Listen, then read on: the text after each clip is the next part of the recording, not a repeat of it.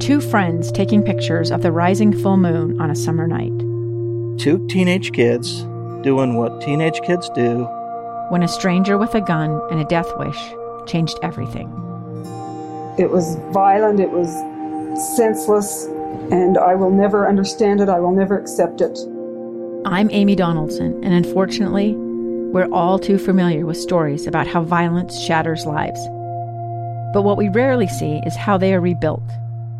In a new podcast, The Letter, we relive tragedy, but only so we can hear the rest of the story the struggle to reclaim lives, the realities of grief, and the possibilities of forgiveness. I believe in miracles. Sometimes I thought, there are no miracles. Yeah, there are, and this is a big one. Follow the letter at theletterpodcast.com or wherever you get your podcasts. Small businesses bring Utah together. They inspire goodness and connect communities. These are their stories from Mighty Main Street, brought to you by the Utah Office of Tourism and Visit Salt Lake. Here's our host, Chris Redgrave, on KSL News Radio, 102.7 FM and 1160 AM. Mighty Main Street is a business show about our small businesses in Salt Lake County and the state of Utah. These extraordinary business owners share their journeys of how they're thriving in today's business environment. Visit Salt Lake and Utah Office of Tourism make this program possible. I have Erin Tranbeth Murray with me. She's a vice president of success in education, and she has founded an amazing group called Women Who Lead. So, Erin, tell us about being the vice president of success in education and, and how Women Who Lead came about. So basically, our purpose is in success in education is to create educational pathways for high school students to college or careers. And as we started evaluating and looking at girls in the community, in the STEM area, uh, it really opened up some conversations about what could we do for female students to have more confidence and more leadership abilities going forward in planning their educational pathways. How old is the program? How long has that been going on? Oh, about seven weeks. The Success in Education program, um, as a nonprofit, the foundation has been in existence 17 years, but the idea of the initiative for Women Who Lead just started in January the success in education because this is that's the founder of this i mean you just without that organization we may have not had the opportunity for women who lead so tell me a little bit about the success in education and who was responsible for getting that launched Certainly. So it originated from Bob and Kathy Garff and wanting to make an impact on students' education, having enrichment opportunities for them, and trying to fill some gaps that, that might be there. Um, the current Education Foundation is um, a, uh, a, a public charity, and basically they offer the Keys to Success app program for students to look at scholarship and internship opportunities. They have the Code to Success program, which is a free coding boot camp in the summer for students. We have a Build to Success program, which is geared for construction and Road to Success, which is a literacy program for elementary age.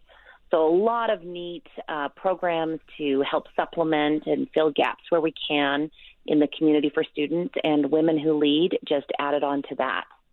That is so impressive. You know, first of all, I just have to say the Garff family has been extraordinary in helping build our community, and their commitment is above and beyond. And I just, you know, I love hearing about their impact. And Erin, how did you get involved with the Garffs and their success in education model? How did that come about? Well, I've known the Garff family for about 40 years, but my background is all in the nonprofit sector.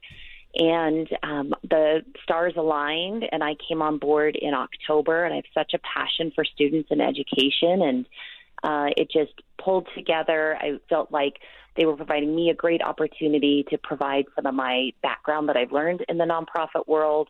And I hope I'm adding value, especially with some of our initiatives such as Women Who Lead. Oh, and then we're launching a high school esports uh, league next year for 112 high schools as well. So a lot of fun, exciting things for students. You know, Erin, you're being shy because you have an extensive background in nonprofit. Give us an idea of some of the uh, players that you've worked for in the past and the experience you bring to the table. Oh, sure. Well, I was the CEO for Utah Community Action and Head Start. I was with that organization probably over 20 years. It grew to a tremendous size of we had about 600 staff and 30, 40 locations. And then I was with the Red Cross for a few years and uh, oversaw programs and um, startup options in Utah, Nevada, and did some work with Missouri, Arkansas, and Arizona, New Mexico. And just really wanted to come back and focus on my local state and my local community and the students here. And it was just a perfect um, setup. Are you working closely with Rick? Yes. So, Rick Fulkerson, the president of the foundation, he is my boss. Well, he's another phenomenal person and has really uh, carried the torch for this. So I love hearing about this. And so they bring you on board. Uh, you're experienced absolutely in this field. Certainly, you have a lot of passion. If people know you, they know that about you. So, how did you come about with this Women Who Lead? Well, basically, when I was looking, I originally started looking at the number of girls ages 12, 13 that were not pursuing their interests in science and math. They may have been like, you know, first place in the science fair in elementary school, and then they were getting to junior high and just saying, I'm not going to make that take that path. And was looking at the research around confidence and identity um, with young women. And I just thought, you know, there's got to be more that we can do as female leaders in this community, whether you're a philanthropist or a CEO or a community champion or a lawyer or whoever. What can we do to mentor these girls and young women um, to help get them up to the next level and kind of, you know, work on breaking that glass ceiling a little bit? All the programs that Rick has launched with the Garff family's support, with the Code to Success and the Build to Success and the Road to Success, he always spoke to the fact that uh, that young girls have that hard time of really seeing themselves in these roles, and so I know that there was a focus on that. Do you feel like the Women Who Lead will support the initiatives of the other programs, or is this going to stand on its own? Oh, it's definitely definitely going to support the other programs. The ideas, for example, with the Keys app presenting scholarship opportunities for girls and young women. Um, that will be a critical element. Uh, these ladies that are professionals in the community will be opening up internship opportunities for, for college age girls. Um, our mentoring, we are going to mentor college age girls, and then they are going to mentor, you know, 12, 13, 14 year old girls. And the whole point is let's prepare a plan, an educational plan, what is going to happen after high school, and how do we grow your confidence and your leadership uh, skills so you're prepared when you leave high school and college. How will you integrate the diversity model part of it to make sure that through these efforts that we're reaching as many people from all walks of life that we possibly can through the Women Who Lead program? The representation and the engagement of all populations is just absolutely critical to have an inclusive environment. And we have some great partners that have been helping us um, with outreach, especially for girls of color, through Curly Me, um, through um, Color Code. Um, we've worked through the Hispanic Chamber, the Black Chamber.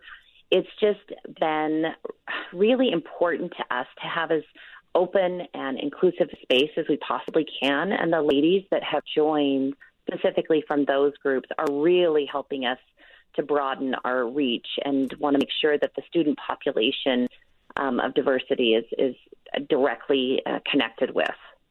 And you have a, a roadmap for that to make sure that you're hitting the goals that you want to hit, I would imagine. Absolutely. So a lot of our look we're what we're working towards right now we're looking at rural districts we're looking at title one schools we're working with nonprofits um, they're serving youth throughout the state and so we're trying to take a real well-rounded approach to how we can recruit these young women who are interested in having a mentor um, who would like opportunities to apply for scholarships and then we have some tremendous partners uu Salt Lake Community College, Utah State, and University of Utah are all helping me uh, design and um, have measurable outcomes for the impact of our work. I have Erin Trenbeth Murray with me, and she is a vice president of success in education, and she's just launched an amazing program, Women Who Lead. More after the break. If you want to hear this interview again, download the KSL News Radio app or listen anywhere you find great podcasts. Just search Mighty Main Street. We're coming right back on KSL News Radio, 102.7 FM and 1160 AM. Two years ago, Americans watched in horror as a crisis unfolded at the Kabul airport. There's desperation and anguish More than 80,000 Afghans have since arrived in America, but this story is still unfolding. I'm Andrea Smardon. In my new podcast, Stranger Becomes Neighbor, we'll find out what happens to these new arrivals in our communities. Who would help our newest neighbors? Follow us at kslpodcast.com, Apple Podcasts, or anywhere else you listen.